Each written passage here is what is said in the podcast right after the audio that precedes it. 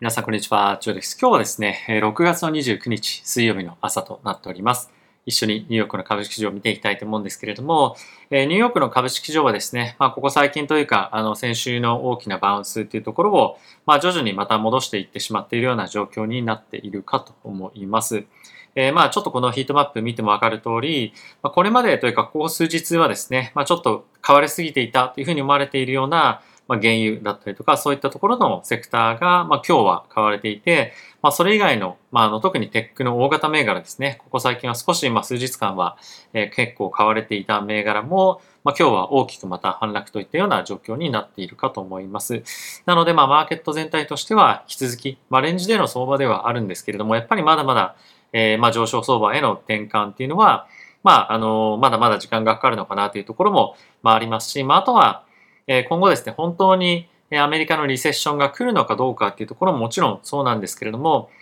どのタイミングで非常に弱い GDP の成長率だったりとか、あとは失業率が上がってくるか、そういったまあ悪い材料を今探すような感じに、ま、正直なってしまっているんじゃないかなと思うので、え基本的には、え上がる時も思っていたよりも、まあ、いい材料が出てきたとか、まあそういっただと思うんですね。まあ思ったより悪くなかったっていうかな。なので、え基本的には経済も何もかも、まあ、少し悪い方向に向かっていくのが前提ではあるので、まあ、そんなに買い向かっていく中では、まあ、いい相場では正直ないのかなと思うんですよね。まあ、もちろん長期的に仕込んでいく中での、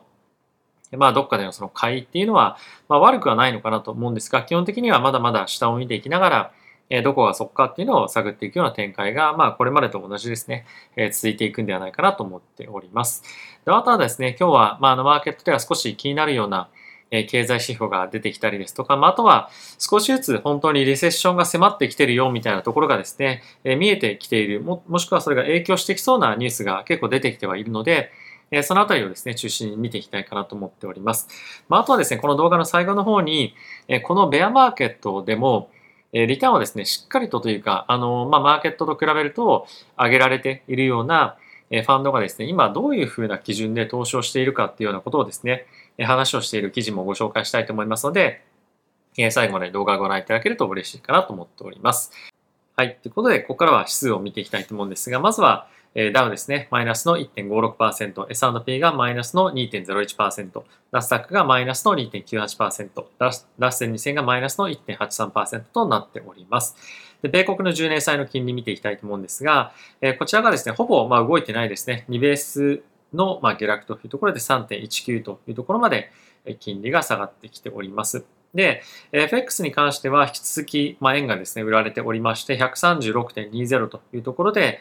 えー、まあこの円安どこまで行くんだっていう感じではあるんですが、まあしばらくの間はまだまだ、この状況は続いていくんじゃないかと思っております。はい。引き続き原油なんですけれども、2%ぐらいですね、上昇しておりまして、111.76というところで、まあ、大きく一旦はですね、下落をしてきていた原油ではあるんですが、まあ、ちょっと後ほどもご紹介をしようと思うんですけれども、リバウンドをしてまた原油高というところに向かっていくんじゃないかと僕は思っております。はい。で、ちょっちょっとですね、チャート見ていきたいと思うんですが、まあ、このように、えかなり大きな 反落にえなってしまったようなあの印象はありますよね。まあ、あの先週金曜日大きく上昇した、わーみたいな感じにマーケットになってましたけれども、まあ、それを受けてというか、まあ、それを全部本当に戻してしまったような一日となっております。まあ、あとはですね、え一つ気になるポイントというか、え見ておきたいところに関しては、えこちらがですね、えっ、と、グロース株をえバリュー株で割った、え指数になっておりまして、え下に行けば行くほど、えバリュー株が買われてますよというような、えまあ、一応チャートにはなっているんですが、まあ、ちょっと一旦このグロース株がこれまで、まあ、一旦ちょっと買われていたというか反発していたようなマーケットも少しまた、えバリュー株優勢の、まあ、なんとなく地合いになっていきそうな感じはあるので、まあ、やっぱりちょっとナスダックですとか、まあ、そういった銘柄がですね、また厳しくなっていく可能性もこのチャートを見てみると少し出てくるのかななんていうのは感じてはいます。はい。まあ、あとはですね、まあ、ニュースここから見ていきたいと思うんですが、え先ほどですね、これ歴史的なニュースになるかと思うんですけれども、え NATO がですね、トルコにま承認を得て、スウェーデンとフィンランドを迎え入れるということが発表されていました。で、これで、ま、ウクライナは入んないのかっていうような話になると思うんですが、ま、ちょっとウクライナはあのいじけてるというか、まあそういった発言も出ていましたけれども、まあこれによって一層ロシアに対して、プレッシャーがかかるというか、まああの、政治的に、なんていうんですか、まあいじめ度みたいなのが さらに高まるような感じにはなっているので、まあ引き続きですね、ロシアのえ、まあ、経済制裁に対しての、ま、反発みたいなものはさらに強くなっていくでしょうし、まあ、あとは原油ですとか天然ガスの供給ところに供給ところというところに対して、え、さらにまあヨーロッパへ絞っていくところも全然あり得ると思うんですよね。なので、まあ、一層の資源高っていうところは見込まれるんではないのかなというふうに思いますし、まあ、それだけではなくて、もろもろの政治的な混乱というか、まあ、揉め事も、まあ、さらに高まっていくんじゃないかなと思うので、まあ、このあたりは、一つ我々としては気にしておきたいポイントかなというふうには思っております。はい。まあ、あとはですね、これも原油に関連してくるようなポイントだと思うんですが、え中国がですね、えー、まあ、コロナ関係の隔離の期間というのを、え少し短くしますよということを発表していました。で、これは海外から中国に来た人たちに対して、これまでは、まあ、都市によって違うんですけれども2、2週間から3週間の隔離というものを課していたわけなんですが、これがまあ大体1週間から10日に縮まったということもあって、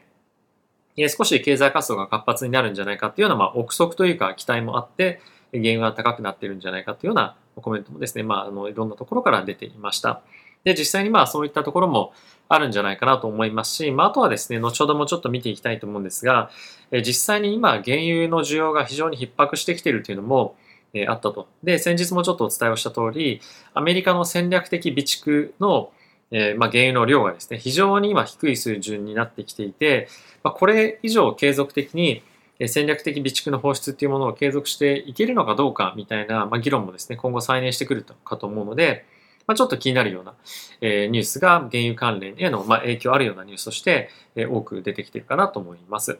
はい。で、えー、それ以外のニュースちょっと見ていきたいと思うんですが、アメリカのですね、消費者の、まあ、信頼感指数ですね、まあ、いわゆるその消費者が経済に対してどう感じてるかっていうことですね。まあ、これが今後、今月発表されたんですけれども、6月が98.7に急落と。で、これは100を下回ると、あの、景気に関してそのマイナスに感じてるっていうような指数だったと思うんですけれども、まあ、あの、予想としては100を超えた指数だったんですが、まあ、今回100を割ってきたというところで、まあ、これを受けて少しやっぱりインフレへの懸念が、え、市民に対して、消費者に対して、少しやっぱりネガティブな感情にさしてるんじゃないかっていうようなことがですね、マーケットでは気にされていて、株式マーケットが売られたというふうに言われています。なので、まあ、金利はそんなに下がっていらいないにもかかわらず、株式のマーケットが中心に下がっているような動きが出ていたんではないかなと思います。はい。まあ、これに加えて、FRB のですね、サンフランシスコ連銀総裁のデイリーさんですね、が利上げをしていくことによって、アメリカの成長率は2%を下回る水準で、成長していく、推移をしていくんじゃないかっていうようなことも発言をしていて、まあ、その一方で、リセッションというか、マイナス成長にはならないんじゃないかっていうふうにはま言ってるんですね。まあ、これは少し楽観的な見方かなと、ま、正直思う一方で、まあ、やっぱりそのリセッションをま明確にあの言葉として発したくないっていうのも正直あるかと思いますし、まだ今の現状では、まあ、そんなにリセッション来る可能性が高いかどうかって言われると、まあ、まだあのそうじゃないでしょうっていうふうに見てる人が正直まだえ、多いと思うというか、経済科学者というか、まあ、なんていうんですか、経済科学者っていうんですかね、経済、経済史、すみません、エコノミストですね。まあ、そんな感じになっていると。まあ、ただし、まあ、月を追うごとに、もしくはいろんな経済指標が出てくるごとに、やっぱりその、リセッションへの織り込み具合というか、リセッション発生率みたいなものは、まあ、どんどんどんどん高まっていってはいるので、まあ、このあたりの考えというか、まあ、発表する内容が全然変わっていくっていうのも今後は、まあ、あるんじゃないかなと思いますし、そうなってくることによって、まあ、よりセンチメントの悪化というか、ダウンサイドみたいなものが議論される、えー、まあ、ことも多くなってくるんじゃないかと思っております。はい。で、ここからウォールストリートジャーナルの記事見ていきたいと思うんですが、まあ、やはり今一面というか一番大きな見出しのあの場所に関しては、えトルコがですね、まあ、NATO 加盟を、まあ、スウェーデンとフィンランドの NATO 加盟を、まあ、あの受け入れたというか承認しましたみたいなことが、えー、ニュースとしてなっていました。まあ、これはさっきも言った通りの内容なので、えー、割愛させていただくんですが、非常に面白いなと思ったのが、え、こちら、ウォール、えーと、ブルームバーグの内容で、えー、OPEC に関連した記事になっております。OPEC プラスですね。で OPEC プラスとか OPEC に関しては、えーと、常にですね、今年どれぐらいえ、原油を産油するとか、今後どういうペースで産油していくみたいなことをですね、発表してるんですね。で、えそれに沿って、まあ、採用を基本的にはしていくというのが、まあ、あの、マーケットで思われていることというか、まあ、常にこれまで起こってきたわけなんですけれども、実際にどれぐらい参入してるかっていうのを見てみると、OPEC プラスがま宣言をしているようなペースの半分ぐらいしか実際は参入してないっていうのが、まあ、今ニュースとしては懸念をされていて、で、かつそれによって、供給が全然、全然間に合わないんじゃないかというふうに言われていますと。で、プラス、それに加えて、これらの国々に関しては、もうキャパシティマックスですよと、もうこれ以上できませんというふうに実際言っている。でさらに、リビアですとか、あとエクアドルだったかな、結構その産油のボリュームが大きい国々に関しても、まあ今、もうこれ以上土地参入できないとか、なんかその今、問題抱えて、これ以上参入ができないみたいなことのニュースも出てきたりとかしていて、え、まあ今のあの状況もそうですし、これからもこの原油の供給というものがやっぱり滞るというか、そんなに期待通り出てこないっていうのがやっぱりマーケットでは今期待されている。で、かつ、まあ、中国も含め経済活動が活発してくるっていうところを考えると、まあ、さらに原油の価格の高騰っていうのが見込まれますよねみたいなことが今やっぱり気にされているような状況になっています。まあ、あとはですね、やっぱりこういった国々に対して、もっと原油掘ってくれよっていうのは簡単なんですけれども、まあ、これまでのこのパリ協定からのずっと流れで、いやもう原油なんて使っちゃダメでしょみたいな結構ことをですね、ずっと言ってきたわけなんですよね、アメリカを含め。で、そういう国々に対して、もっと、あの、じゃあ原油掘ってあげないとダメかなみたいな正直思うはずが正直ないんですよね。なので何言われたとしても、まあ、将来的にもし経済が良くなってきた場合にまた原油いらないでしょとか言うんでしょみたいな感じのやっぱりことを当然思ってると思うので、まあ、そう簡単には増産の計画もしないでしょうし増産するための投資みたいなものもしないとは思うので、まあ、やっぱり原油価格をはじめとする天然資源の高騰はまだまだ続いていくんではないかなと思っております。まあ、あとはですね、アメリカの今状況として、経済が非常に圧迫してきているというか、逼迫してきているということもあって、ロサンゼルスのですね、犯罪率が非常に今上がっていますと。で特にやっぱりガンを使った、銃を使った、まあいろんな事件が多発してますということがニュースとしてなっています。で、これはですね、本当にいろんなところで、あの、まあ、議論されているポイントだったり指摘されているポイントではあるんですけれども、まあ、やはりコロナを機にアメリカの治安がものすごく悪化してきていると。で、これを受けて結構ですね、あの、ロサンゼルスから、ま違うところに、あの、まあ、いわゆるその、移住というか、まあ、するような人がいたりとか、まあ、アメリカを出る人っていうのも正直、まあ、少なからずいたりはすると思うんですよね。で、えー、まあこれが、まあ、そのアメリカが出るかとかどうかっていう問題よりも、やっぱりこういった問題が起こってくることによって、まあ、アメリカの経済ですとか政治の不安定さっていうのは今後増していくと思うので、まあ、これはやっぱり経済的にも良くないのかなと思いますし、やっぱり長期的に見ても、アメリカの国の,、まあ、の政治的不安定さっていうのが続いていくのと、経済にも、やっぱりグローバル経済にも、まあ、の影響があるようなことだと思うんで、まあ、このあたりは、直接的株価とかには影響はないかもしれませんが、やっぱり少し気にしておきたいポイントかなというのは思っております。あとはですね、こちらにもある通り、えー、ビッグジャパンショート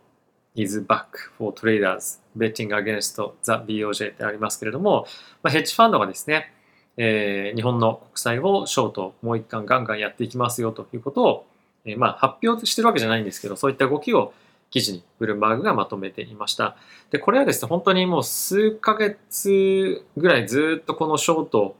の、えー、まあ空売りですよね。米国、あの日本の国債が金利上がっていく方にかけてる人が、ま、かなり大きいというふうに聞いていたんですが、さらにこれが高まっているということもあるので、本当にいよいよ、えー、日本の国債の金利大丈夫かっていうところが、まあ、心配になってくるところと、まあ、これが大きく金利がですね、ぶち上がったりすると、ドル円のレートもですね、大きく変動したりすると思いますので、まあ、かなりボラティティマーケットで高まって、でかつ、まあ、いろんな投資家で金利でやられてしまう人も、えー、まあいたりとかあのいると思うので、このあたりは結構日本の投資家としては気にしておきたい、えー、ポイントになってくるかなと思ってはいます。で、その一方で、やっぱりその日銀としては金利これ以上上げたくない、上げれないっていうのもあると思うんですね。っていうのも、金利が上がっていくことによって、当然国民も、えー、住宅ローンとかもですね、どんどんどんどん金利が上がっていくと、それに従って、えー、より高い住宅金とか、まあ、もろもろ払っていかなきゃいけないんですよね。で、今、日本の賃金っていうのはそんなに上がってない。で、かつ物価に関しても今2.5%ぐらいですかね、上がってるような状況だと思うので、金利が上がると経済の負担がものすごくやっぱり高い。プラス、日銀としてもこれ以上金利がふわーって上がったりすると、まあ、ものすごいやっぱり今後、えー金まあ、債券をですね、ま継続的に発行していかなければいけないような状況ではあるので、あの、まあ、ローリングさせるっていう意味ですね。ローリングちょっと分かりづらいかもしれませんが、借りていたものを償還して、また、えー、借りるっていう、まあ、借り換えですよね。そうしてしていく中で、コストがやっぱ上がっていくと、ものすごいやっぱり負担になってしまうので、そこはやっぱ避けたいというのがあるので、まあ、どうしても是が非でも、日銀としても、というか日本の国としても、金利上げたくない、上げられないっていうのもあると思うので、まあ、このあたりの攻防がどうなるかっていうのは、注目をしていきたいポイントかなと思っています。はい。では最後に、えー、まあ冒頭にも申し上げた通り、今非常にうまくいっている、えー、まあ、ビーティング・ザ・マーケットとか言いますけれども、市場よりもいいリターンを上げられている、え投資家はどういうふうにやってるのか、もしくは彼らからのアドバイスってどんなものがあるのかっていうのを見ていきたいと思います。で、彼らから4つ tips、まあアドバイスですね、を、えー、出しますよというふうに言っているんですが、まあ一番初め、まあこれ当然かもしれませんが、まあダイバーシファイオポートフォリオと、まあ分散投資しなさいということを言っていますと。で、これは単に分散するというだけではなくて、まあ、例えばですけれども、まあ、いろんな今マーケットでテーマがあると思います。例えば、金利上昇していく、まあ、テーマだったりとか、まあ、あとはその物価上昇していくテーマだったりとか、まあ、あとは今グローバライゼーションが起こってますよね。で、それによって、まあ、いろんな流通が、あの、まあ、これまでグローバライゼーションだったので、まあ、グローバルで流通を、まあ、まとめて管理するっていうことだったのが、まあ、これを結構ローカライゼーションに今なってきていくと。で、こういったのが、えー、まあ進んでいくですとか、まあ、あとは人々がラグジュアリーグッズを買わなくなって、よりその生活に密接にした商品のところにシフトするとか、まあ、あの、物を買っていたものがサービスになるとか、まあ、いろいろあると思うんですけれども、こういったテーマを、テーマという観点でも一つに絞ら絞らないで、まあ、いろんなテーマで買ってみるとか、あとは地域を分けてみる。あとは資産を分散するとか、コモディティ買うとか、まあ、そういった、まあ、いろんなテーマだったりとか視点でポートフォリオをダイバーシファイさせなさい。ダイバーシファイさせましょうっていうと、まあ、結構そのいろんなアセットクラス買うとか、セクター分けるだけみたいな感じで考えがちなんですけれども、そういったテーマっていう観点でも考えてみると、まあ、これは面白いかなというふうに思っております。はい。次、二つ目のポイントなんですけれども、buy stocks with the pricing power ということなんですが、これどういうことかっていうと、今非常に物価上昇してますね。で、それに伴って企業としても仕入れのコストが上がっていたりですとか、あとは賃金のコストが非常に上がっている。諸々の全てのコストが上がっている中で、この物価の上昇、価格の高騰を消費者にしっかりと転嫁できる企業ってどこなのかっていうのを言っています。例えば、あの非常に、えー、プライスセンシティブな、例えば、なんだろうな、あの、ちょっと具体的な、あの、今、名前が浮かんできませんけれども、まあ、例えばコーラとかでもいいか。コーラが、まあ、今1ドルで売ってたとしました。例えばですよ。で、え原価としては、まあ、50セント上がって、なので、まあ、本当であれば50セント、あの50セント価格上げたいんですけれども、まあ、10セントしかコーラ飲む人って、まあ、そんなに高くお金払えないよなと。まあ、あと、マクドナルド食べに来る人は、価格がですね、50%原価上がったとしても、まあ、それの5%、10%しか転嫁できないみたいなこともありますよね。まあ、その一方で、ものすごく、えー、まあ、例えば半導体の価格が上がったので、まあ、車の値段上げますとか、まあ、あとは Mac、まあ、MacBook とかそういった値段も、まあ、よりマクドナルドと比べると、価格に関しては転嫁しやすかったりもしますよね。なので、まあ、そういった価格転嫁がしやすい、あとはサプライヤーと交渉が非常にできるような会社を買っていきましょうというようなことを、まあ、2つ目として言っていますと。まあこれそうだなと思いますね。で、3つ目に関しては、えー、by anti-fragility stocks というふうにあるんですが、これは1つ目のポイントでもさっき言った、今非常に、グローバライゼーションがこれまでは進んでいた一方で、やっぱりさっきみたいに物流がま遮断されてしまったことが非常に今回多かったことで、まあ、ローカライゼーションが今進んでいると。で、え、そういった大きなその破壊、ビジネスモデルが破壊された中で、まあ、引き続き、えビジネスがしっかり、ま、やっていけるような、えとこってどこなのかみたいなことですね、まあ、こういったところを言っていますと。なので、まあ、ビジネスモデルとして、え非常に強いところですね、まあ、そういったところを、ま買っていきましょうというようなことが、3つ目のポイントとしてなっています。で、4つ目、これ結構判断、あの、簡単なようで難しいかなと思うんですけれども、えっ、と、マネジメントチームが非常にいい、会社を買いましょうと。例えば、あの、まあ、経営陣として、非常に脆弱なというか、あの、なかなかその経験がない会社だったりとか、まあ、あとは、この非常に速いペースで物事がいろいろ変わっていく中で、まあ、全然決断できないとかですね、まあ、そういった企業の株は買うのはやめましょうと。こういったタイミングで、まあ、しっかりと迅速にかつ正確な、まあ、正確というかまあ正しい判断をできる経営陣がいる、そういった会社を買いましょうというふうに言っています。で、この4つのポイントをそれぞれ聞いてみてもそうだなと思う一方で、まあ単純にその特に4つ目とかに関しては、あの、経営者、有名な経営者っていうのは正直、あの、知ってたり分かったりすると思うんですけども、まあ総合的にマネジメントチームとして非常にいいとこってどこなのかっていうふうに、まあ、あの、パッと思いつく会社ってそんなにないと思うんですね。で、プラスこういうのを判断できる、え人たちっていうのは常にカンファレンスコール聞いてたりとか、まあ、あとは結構ずっと、えマーケットというか、その会社を追っていった人でないとなかなか判断が難しいのかなと思うので、まあ、やっぱり個人投資家として経験が浅い、まあ、僕も含めて、あの、やっぱりその一つの企業を長く見てない人っていうのは、まあ、4番目に関しては非常に難しいと思うんですよ。なので、まあ、4番目に関しては、あの、まあ、比重を少し落としたとしても、それ以外の、まあ、1、2、3の観点で、まずは分析をしてみて、まあ、それで非常にいい企業があったら、まあ、時間があったら、まあ、例えば4番のところやってみるみたいなところも、まあ、なきにしもあらずかなと思いますし、まあ、あとはこの4つのポイントに関しては、今後長期的に非常に、えー、まあ株価というか、会社を判断する上で、ま、重要なポイントにはなってくると思うので、まあ、一応こういったところを見ておくといいのかなというような、まあ、一つの目安として、え覚えておいてもいいのかななんてことは考えておりました。はい。ということで皆さん今日も動画ご視聴いかがでしたでしょうか？えー、僕はですね、ちょっとここ最近、あの、原油、オイルをですね、あの、大きく dip で下がったところで、え買って今ちょっとロングしてたりはしています。まあちょっとこれレバレッジのトレーディングとかにはなっているんですけれども、まあ、最近ですね、あの、やっぱり個別株というよりも結構マクロの要因が非常に、えー、多いということもあって、まあそういったもう少し、まああの、なんていうんですかね、まあ大きなテーマに沿って取引がしやすいような、えー、アセットクラスにまあ、ちょっとシフトしてるというような感じですね。まあ、あとは個別銘柄で言うと、まあ、エクソンモビルとか、まあ、やっぱりそういった原油関連の銘柄だったりとかを、まあ、結構見てることが最近は非常に、えー、多いですね。まあ、あとは、まあ、天然ガスですとか、まあ、そういったところも結構よく見たり、まあ、ちょこちょこトレードしたりもしてるわけなんですけれども、結構ですね、あの、本当にここ数日とか数週間の間で、まあ、結構その物価上昇が落ち着いたじゃないんですけども、まあ、そういったニュースが出てきたこともあって、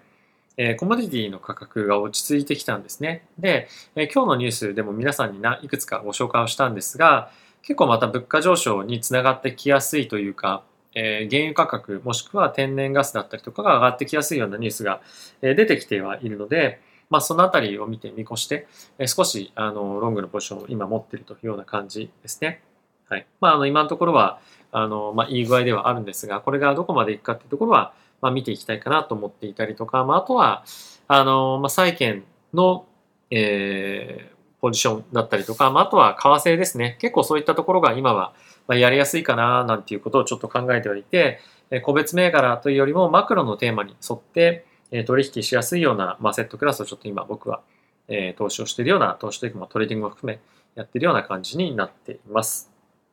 はい。ということで、今日も動画ご視聴ありがとうございました。また次回の動画でお会いしましょう。さよなら。